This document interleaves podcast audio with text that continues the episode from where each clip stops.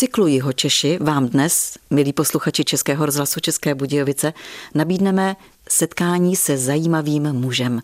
Dlouho jsme vybírali, koho bychom vám mohli doporučit a je tady člověk, který má velké zkušenosti a má také spoustu zajímavých názorů. Je to pan Aleš Dvořák. Dobrý den. Dobrý den, já jsem moc ráda, že jste přišel, že jste přijal naše pozvání a naším úkolem bude popovídat si o vašem tatínkovi. Kdo to byl váš tatínek? Tatínek, no, pan Miroslav Dvořák, že hodně pamětníků si pamatuje z dob, kdy hrál za Československo lední hokej a je to vlastně jeho Čech hlubocký rodák a proto super člověk. No. Kdy jste se vy narodil? 16. února 78. Byl jste prvorozený? Ne, ne, to je můj bratr eh, Miroslav. Kolik dětí měl tatínek? Mě a mého bratra dva. Takhle to dva. zůstalo. Ale je z početné rodiny, kdy měl ještě vlastně dvojče Pavla, který se bohužel eh, zabil při skoku do vody u hráz rybníka bez dřev v 16 letech. Celkem byli čtyři bratři a jedna sestra. Jsou i velmi těžké události v životech našich. Když si vzpomenete na tatínka, jaký byl, když jste byl hodně malý? Už vás učil něco třeba s hokejkou? Určitě nás učil, mě i bratra, ale vzhledem k tomu, že vlastně sportoval těžce, tak byl furt na cestách a hodně si teda pamatuju, když jsme byli potom celou rodinou v Americe, v USA, kde táta hrál za Philadelphia Flyers tři roky, tak tam měl trošku víc času na nás. No. Jak dlouho jste tam byli? Nejdřív odletěl táta, a pak jsem tam letěl já s bratrem a s mamkou, tak jsme tam byli dohromady tři roky. Mm. A jaký byl tatínek? Byl kliďas? Až stoický kliděs. Opravdu? Ale e, byl úplně v klidu, kdo si ho pamatuje, tak byl e, vyloženě klidný člověk a ale dokázali v něm bouchnout saze. Když ho moje maminka s radostí občas e, trošku ponoukala. Mm-hmm. A to jste jako kluci byli u toho? Jo, jo, jo, to jsme u toho s bratrem byli. Kdy vás tatínek vzal na brusle? Chtěl, abyste byli také určitě, jako on? Určitě mm. chtěl, co si vzpomínám, ještě jako kluk, můj bratr určitě, tak když hrál ještě tady za ligový motor v Budějovicích, tak máme i fotky, že jsme chodili jako malý čtyřletý caparti s ním na let. Záviděli vám vaše spolužáci potom tatínka? Určitě nám záviděli, to vám můžu říct. Vzhledem k tomu, že vlastně jsme i jedni ze tří v Českých Budějovicích měli zahraniční auto, tenkrát v Tuzexu se naše koupili Forda Sieru mm-hmm. v roce 85, tak to bylo velký pozdvižení, protože kdo neměl Žigula nebo Trabanta nebo Škodovku, tak byl něco víc. No. A taková ta závist přišla k vám něco také? Přišla, bylo to vidět i na mě, i na bratrovi, když jsme hráli třeba hokej, šli jsme do těch juniorských let, tak to opravdu i z historie můžeme říct, že nám to dávalo občas trošku v uvozovkách sežrat, hmm. že jsme Dvořákovo synové. Hmm. Tak to byla taková daň. Hmm. Ano, daň z úspěchu vlastně otce, že jsme třeba si myslím trošku, že jsme nedostali třeba i větší šanci tady v ligovém máčku nebo do budoucna. Byl tatínek kliděs, když jste byli dva kluci? Táta byl kliděs většinou, protože mamka na to byla doma sama, tak jsme byli v Budějovicích ve Štěráku vlastně na větrný, tak kdo si to pamatuje, tak za náma ještě vyrůstal Venca Prospalů. Bylo to krásný léto, já na to nás vzpomínám, vyrůstání na sídlišti v Budících, takže jak jsem říkal, mamka na to byla sama a dva takovýhle živly mít doma, to nebylo asi jednoduchý. Takže vlastně táta, když přijel potom z nějakého soustředění nebo ze zápasů, tak jsme se na něj sesypali, protože byl, protože byl klidný a mamka říká, no jo, abyste se z něj nezbláznili. A tatínek asi nosíval i dárky, nebo vozil dárky? Vozil dárky většinou, když jeli někam na, do zahraničí na nějaký zápasy nebo turnaje, tak přivez, to měl spoustu seznamů, co musí přivést od kamarádů, mm-hmm. od známých, ať to bylo třeba kolikrát se pašovalo video nebo něco takového, mm-hmm. starý, kdo si pamatuje VHSky, takže to bylo opravdu, kdo přivez třeba nějaký prací prášek, že Ariel, dneska si to ty mladým nemůžou představit, ale doba byla opravdu taková, že barevného toho moc v krámu nebylo. To bylo něco, když přišlo něco ze západu. No, nebo když vlastně ještě potom hrál v cizině, ještě za komunistů, tak měl bony, tak když si mamka šla něco koupit do Tuzexu, nějaký ty kinder vajíčka nebo něco takového, tak um, to bylo něco, když jsme to přinesli do školy, se trošku pochlubit, že jo, to se přiznám, tak uh, opravdu záviděli ty děti, no že to bylo barevný, že jo, a tady, co si mohl člověk koupit, akorát Pedro nebo Bajo.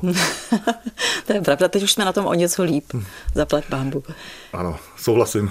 Když jste přišli do let, kdy jste mohli začít hrát, chtělo se vám do toho? My jsme nad ničím nepřemýšleli. To tak jako jde z těch dětí automaticky, protože My jsme vyrůstali, měli jsme štěstí, že za panelákem vlastně na větrn bylo velký hřiště, tak eh, se to i v zimě polejvalo, aby děti mohly bruslit a tam byla super parta, jako tam se nás sešlo 20-30 dětí, nikdo nás nikam nemusel pohánět, byli jsme automaticky tři čtvrtě dne venku. To jako musím říct, že v tom se doba změnila. Dnešní děti nemusí ani vylít ven a zabaví se. My jsme se zabavili tím, že jsme byli venku a hráli jsme hokejbal, že jo, na pedagogu jsme vyrůstali, hráli jsme tenis na vejškách, vlastně na vysokých školách, eh, kde byly i kurty.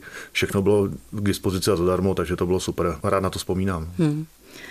To musím s vámi souhlasit, že by to chtělo teď taky tak trošku malinko nějak jako trošku tomu pomoct, ale na druhou stranu já z mojí, že pracuji jako regionální trenér v ledním hokeji, tak vím, že stejný problémy řeší i ostatní země, jak je to Kanada, Amerika, Švédsko, Finsko, všichni mají stejný problémy, jestli ty děti mají nějaký připojení k internetu, smartfony a takové věci, hry, tak oni to dělají to samý. Takže mm.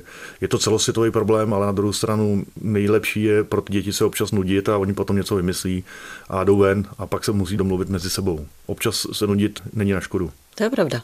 no. Pak je to člověk tvůrčí, a, nebo hlavně to dítě a začne vymýšlet. Tak trošku mi přijde, že ty děti se nenudí a mají furt co dělat a, a právě potom zapomíná na ten veškerý pohyb. Vy jste měli veliké štěstí, že jste měli tatínka. Chtěli jste být přesně jako on?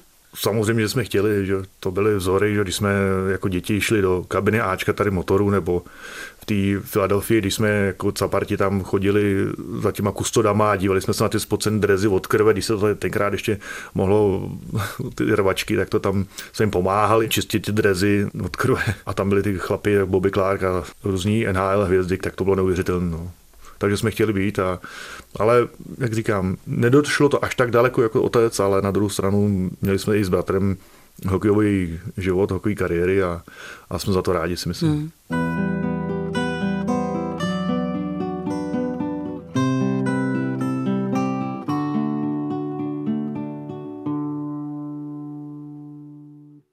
Kde jste všude hráli?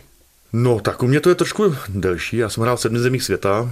Když začnu Kanadou v juniorském věku, Amerikou na nižších farmách, pak jsem se přesunul do Švédska, do Dánska, do Itálie, do Německa, přes Srbsko za Partizán Bělehrad, takže to byl docela bohatý život. 22 let jsem se, ještě řeknu, protloukal hokejovým životem. Nebyly to vysoké částky, jak lidi vidí u Jágra a takhle, ale na nějaký živobytí bylo. A zajímavý bylo třeba i úplně první začátek, když jsem odletěl do Kanady, tak jsem tam šel vlastně do juniorské ligy na tryout, na zkoušku a musel jsem eh, chodit 3 km v minus 40 pěšky u Kenmore vlastně, které je vedle Calgary ve skalistých horách. A nikdo se neptal, jak se tam dostanu. Prostě v 6 hodin ráno sraz a bylo to. To se bavíme o nějakém roce 96. Hmm. To bylo drsné docela. Bylo to drsný, ale na druhou stranu člověk si vážil potom eh, různých věcí a rád se potom vracel domů. Byl jste tam s bratrem? Bratr potom vlastně hrál taky v Americe chvíli, pak se přesunul do Itálie, do Francie, do Rakouska, takže i v Německu taky hrál, takže taky měl bohatou kariéru. Ale nehráli jsme v jednom mužstvu, občas jsme se potkali proti sobě, bylo to tuším v Německu, v Obelize ve třetí nejvyšší lize, nebo v Itálii, kdy hrál za Valgardenu, já jsem hrál za Varese v nejvyšší italské lize. Tatínek vás sledoval? Jo, jo, jo, jo taťka to sledoval hodně. No, vlastně, jak Chválil? Máme. No, on potom eh, měl trenerskou licenci, ale po trénování v motoru ukončil jakýkoliv styky a už se moc hokej nezajímal, ale náš hokejový život sledoval, samozřejmě. Vy jste mluvil o Americe. Jaké byly vaše zážitky?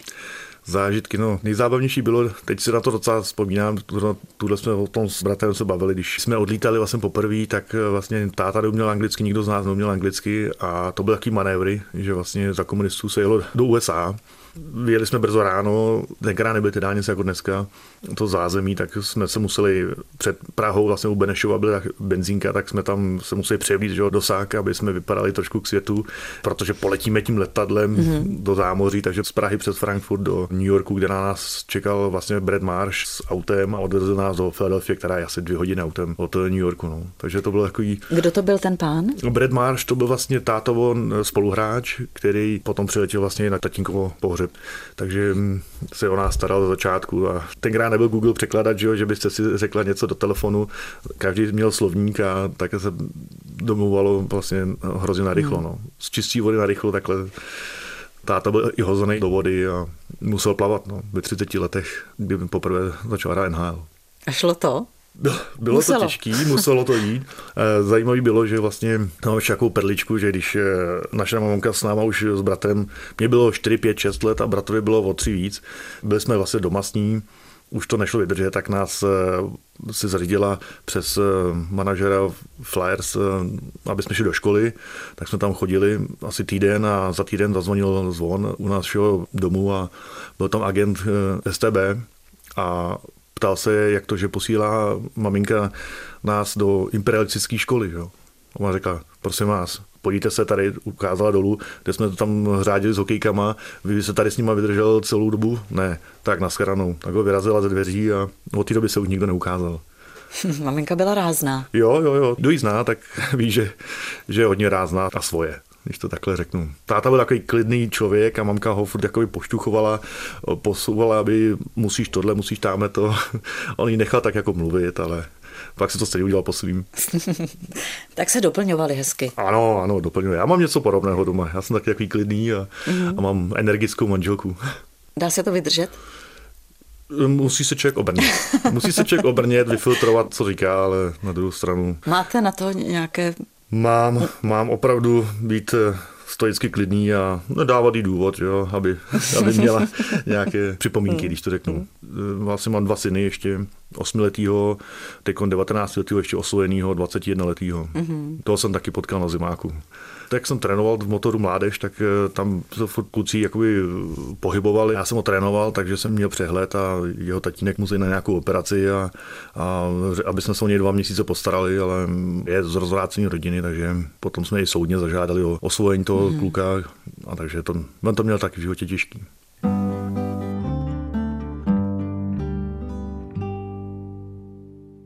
Co pro vás bylo v životě nejzajímavější dosud? Nej, nejzajímavější. Určitě něco ještě přijde.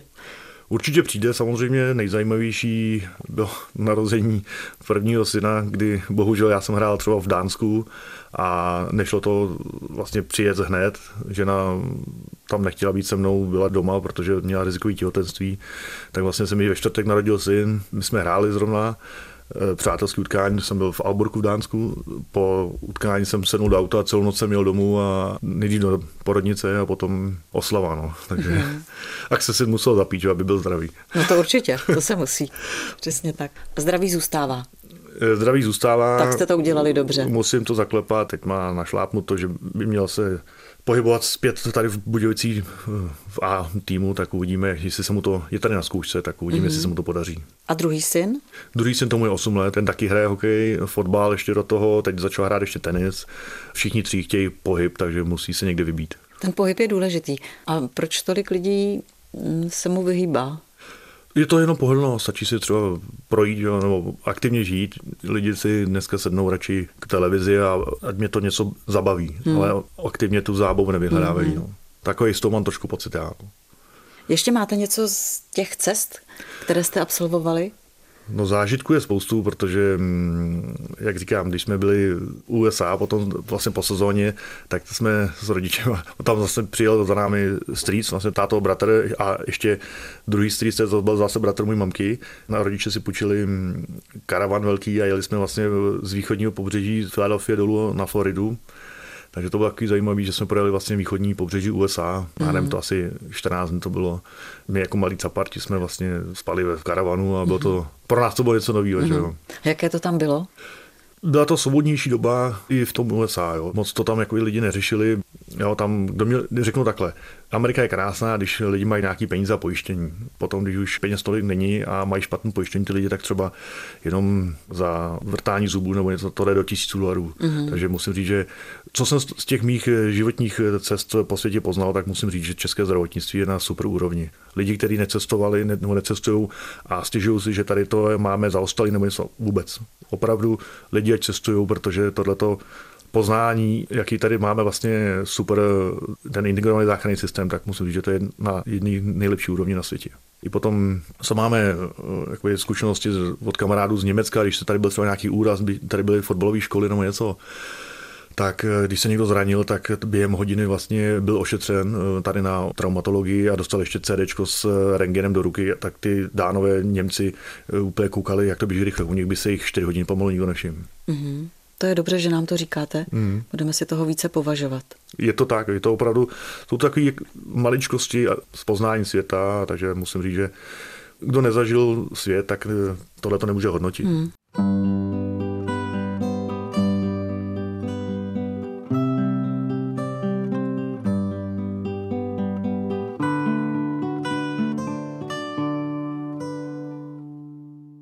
Když pak eh, tatínek byl nemocný, jaké to bylo těžké? Hmm, tak otec s tím bojoval dohromady asi 9 let, no, takže od těch 45 let bylo to těžké. No.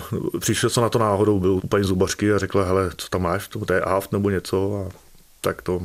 Takhle no, to, to začali, se tak to to nenápadně. No. Bohužel bylo to v měkký tkáni, bylo to v jazyku a hmm. jako ze strany úplně vzadu a člověk si to jakoby nevšimne, myslí si, že to má aft nebo něco, měsíc, dva to nechá vyjít a no pak to vlastně bohužel bojoval s tím vlastně, no, takže mělo to nepříjemné, no, je to nepříjemné části obličeje. To musela být pro vás velká rána, hmm. pro vás všechny. Bylo to, no, potom ještě do toho přišly povodní v roce 2002, hmm. takže to bylo takový nešťastný, no, kdy otec podnikal s maminkou, takže bohužel jsme si mysleli, že jsme pojištění, ale bylo to nepojištění a obrovský finanční ztráty, no, mm-hmm. který se z toho těžko jako rodiče zpamatovávali. No. Ale na druhou stranu, co tě nezabije, to tě posílí a tohle to bylo opravdu, zase se všechno renovovalo, no, ale muselo se začít na novo. No. Takže to bylo těžké. A věřím tomu, že jsme nebyli sami, že to bylo spousta lidí, takže už je to 20 let, že? takže...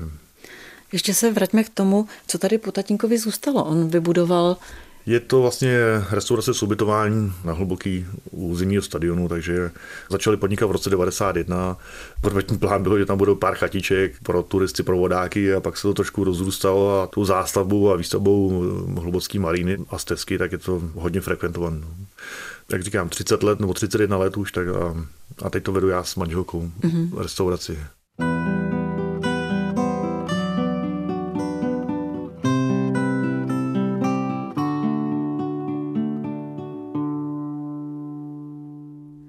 Ještě když se vrátíme do té Ameriky, chtělo se vám zpátky do Čech?